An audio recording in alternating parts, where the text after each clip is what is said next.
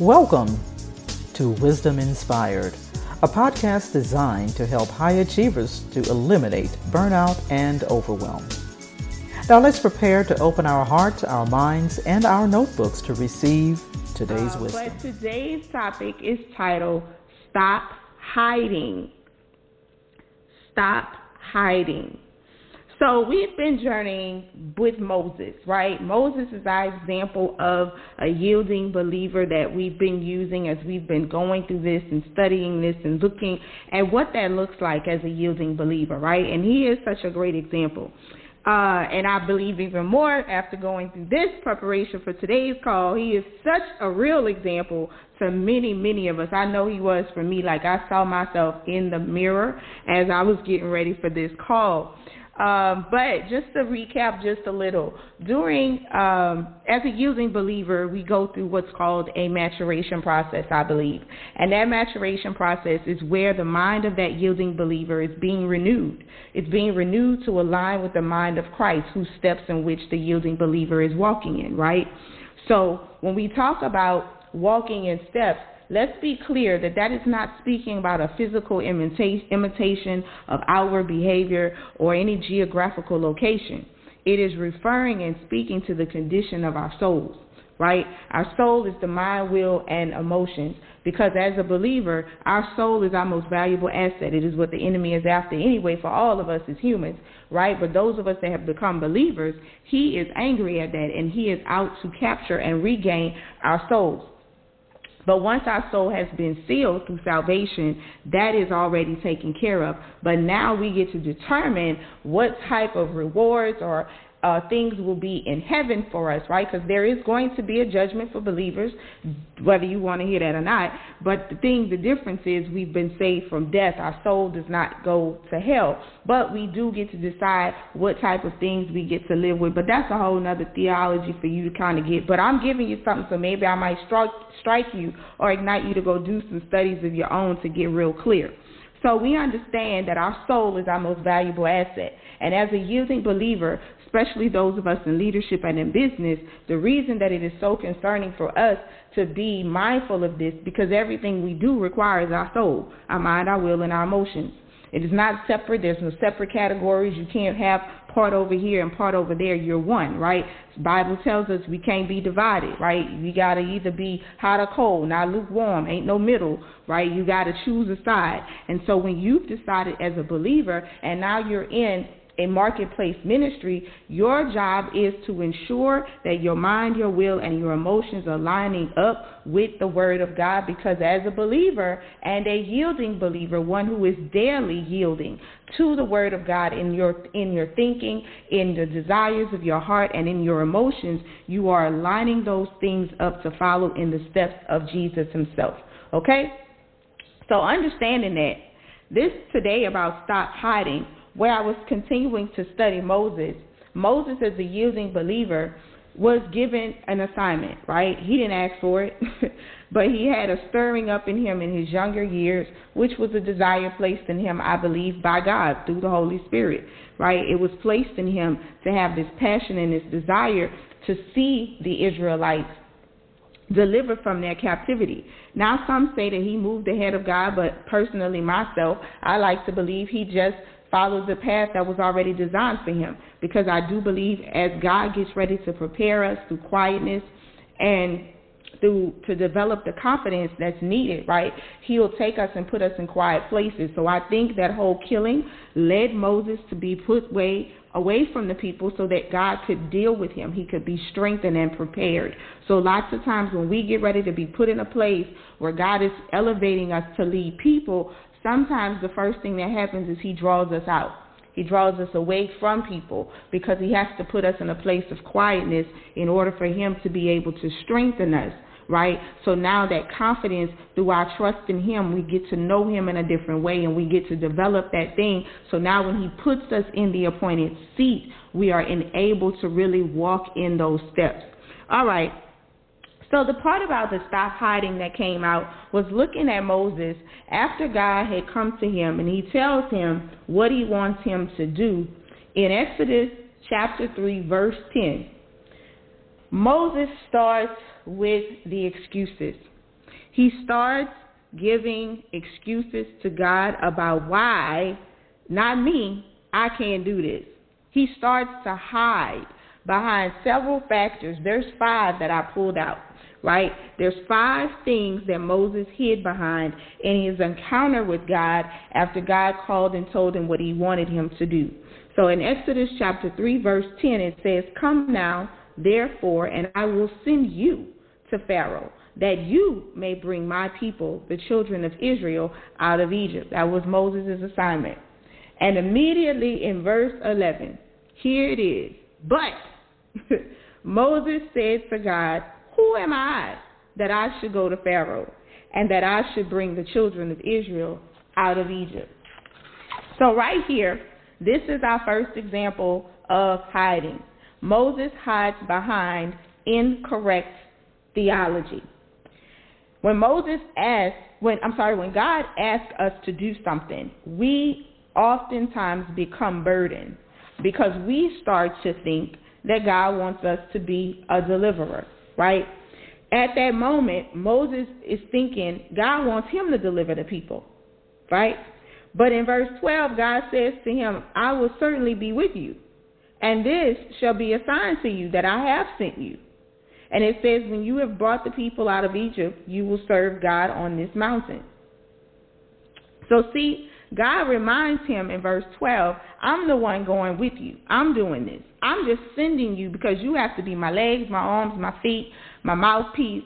But I'm with you. Like this is me doing it. And the, the where the incorrect theology comes, and oftentimes religiously we hear this, we say, Well, God, help me do this through you. Help me to do this. And the incorrect theology here is that God's saying to Moses, I don't want to help you to do this through me. I want to do it through you. Like I'm gonna do it from the beginning to the end. Ain't nothing you need to do, but like I said the other day, be the conduit. Let me do it through you. So when we start to accept that and get that renewed concept in our minds, that God is not here to help us do anything in our strength through Him. He is using us as a conduit to work through and do His work. John chapter 14, verses 10 through 11, Jesus gives the very example of it. Go read it for yourself, but for time's sake, I won't. But he tells them, This is not me. It is, it is the Father in me, and it is He that is doing His work. Right? So if we can correct that first thought right there, of not hiding behind incorrect theology. God is not asking to help us he does not need our strength or abilities. He doesn't need anything from us. Okay? He can start it and he can finish it because that's what he said. So what he is doing is working and doing his works through you. So you have to be yielding by surrendering and allowing your life to be his instrument. Okay? The second uh, place where Moses hid was that he hid behind insufficient knowledge. God encountered Moses' second excuse with truth. And his second excuse occurs in Exodus 3, verse 13. It says, Then Moses, so after God had answered him, right, and told him that he was going to be with him, and here's the sign, Moses comes with another one. He said to God, Indeed, when I come to the children of Israel and say to them, the God of your fathers has sent me to you, and they say to me, What is his name? What shall I say to him? Right? Well, here it is. God says in 14, You say to him, I am who I am. And he goes on further, and he really breaks it down because it says moreover. And I like to think when they say moreover, God says, He said, Look here, with a little more emphasis, let me get this straight in your mind since you seem to be a little confused. He says, Thus you shall say to the children of Israel, that's verse 15, the Lord God of your fathers, the God of Abraham, the God of Isaac, and the God of Jacob has sent me. So, see, do you see where he took the answer that Moses said and he went deeper? He said, Don't just say the God of your fathers, you got to give some details. Here's the meat. Behind it because you are lacking too much knowledge here. So let me remind you and refresh your memory that I'm not just the God of their fathers. I'm the God of Abraham, the God of Isaac, and the God of Jacob. And that is who has sent you. He said, This is my name forever, and this is my memorial to all generations. And in 16, he tells them, Go and gather the elders of Israel. He said, Now you go get the elders, you go get the old folks, you know, the people that really know me and remember me. And you say to them, the Lord of God of your fathers, the God of Abraham, of Isaac, and Jacob, appeared to me, saying. And he goes on further and giving them this whole explanation as to how you tell them that you're going to deliver them and what this God is going to do for them. And the reason he goes to the elders is because they have more memory of the covenant, right? Because that is what God is speaking of, the covenant. When he reiterates Abraham, Isaac, and Jacob, it is the covenant that God made with Abraham, and that is the covenant on which they lived. So it is like, let me reignite this hope in them because they know who I am. And they, at the time, which we have lost a lot of that in this present generation, but elders are always respected by the youth, right? They are the ones that guide their decision makings and reiterate certain things. So Moses hid behind insufficient knowledge right? But God counteracted that with the truth, and it says it's not what you know that counts, it's who you know. It's who you know that matters. I don't care what you know, it's who you know, right? Because he knew a little bit, but it ain't what you know, it's who you know. So this is this is it. That's why I need you to go to the elders because they know me. They know this covenant. It's been put in there, okay? So the third way that Moses here was behind in, an inferior self concept.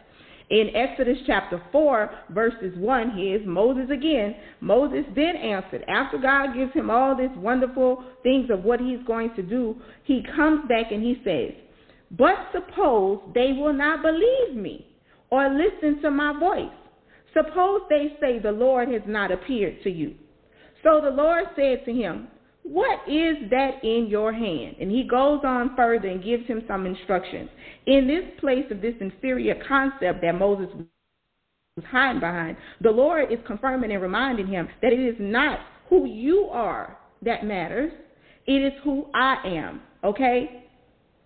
The fourth way Moses here was behind inadequate ability. In Exodus 4 chapter 4, verses 10. I don't know if y'all got tired of Moses, but by this point I had got real sick of him. But you know, like I say, I saw myself in the mirror, so I can't say nothing. I got sick of myself. So Moses then said to the Lord, O my Lord, I am not eloquent, neither before nor since you have spoken to your servant, but I am slow of speech and slow of tongue. Here he is hiding behind his inadequate abilities. How often have we done that, right? But when God calls us to a task, he is going to enable us. He's not concerned with our inadequacies because it's in his in our inadequacies that he is made strong. He enables us to do that which he has commanded us. And the Lord's response in summation was, It's not your ability that counts, it's mine that counts. It's my ability because I'm God. Okay? And the fifth way that Moses hid was he hid behind incomplete trust. See, he already just said here in Exodus chapter 4, verse 10 about his speech, and God answered him. But he going to come back in 13, verse 13, and he says to him, Oh, my Lord, please send by the hand of whomever else you may send. So Moses is saying, send somebody else. Don't, don't send me to do this. And it says in verse 14, so the anger of the Lord was kindled against Moses. Okay? And so when he said this next phrase, he said this with some real like spice, some attitude to it. Like you done got on my last nerve, Moses. Okay? He said, Is not Aaron the Levite your brother? And he goes on and he tells him about Aaron. And he says, I know that he can speak well. And so at this point, God is now telling him, I've got a solution. Because you just seem to be hard headed. But what you're going to still do is you're going to be the one that have to tell him what to do. Okay, because you're going to still have to say what I'm telling you. So you don't get out of it. Okay, but since you insisting on you need some another tool, let me show you. Because I'm a God that already have what I need. So if God needs something, he's always ready to complete it. So he lets him know that this is not a request.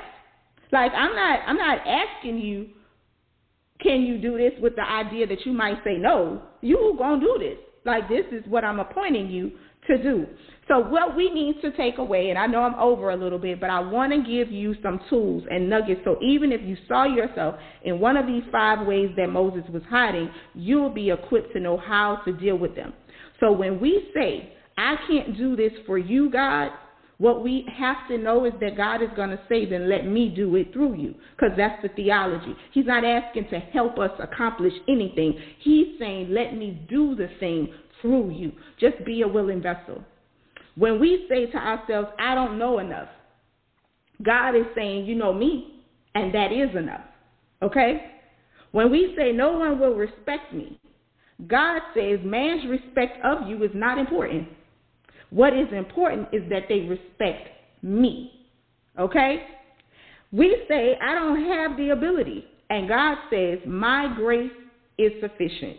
It is my ability that counts. And Paul reminds us as he says further, it is in my in, in my weaknesses that God is made strong. So understanding that God's grace is sufficient. God will supply all that is needed to accomplish what he decided to start. Okay? And when we say God send somebody else, don't send me. God says this is not a request. It's not optional. So whenever you are feeling inadequate to do the things that God desires you to do, let yourself be encouraged by the ways that God met Moses' needs, counteracted his and answered his questions, and countered his fears. He reminded him that I am God and I am with you. We never know what God may or might be going to do through us.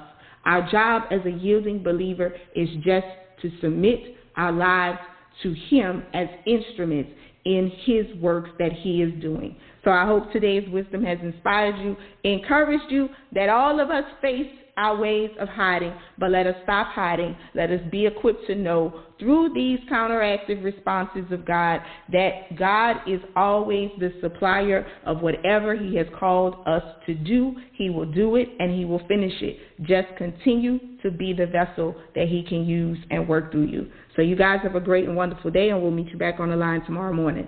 Thanks. I hope you enjoyed the episode of Wisdom Inspired that was brought to you by the AAC Co working community, a virtual community designed to support female entrepreneurs, business owners, and freelance professionals. For more, go to wisdominspired.net.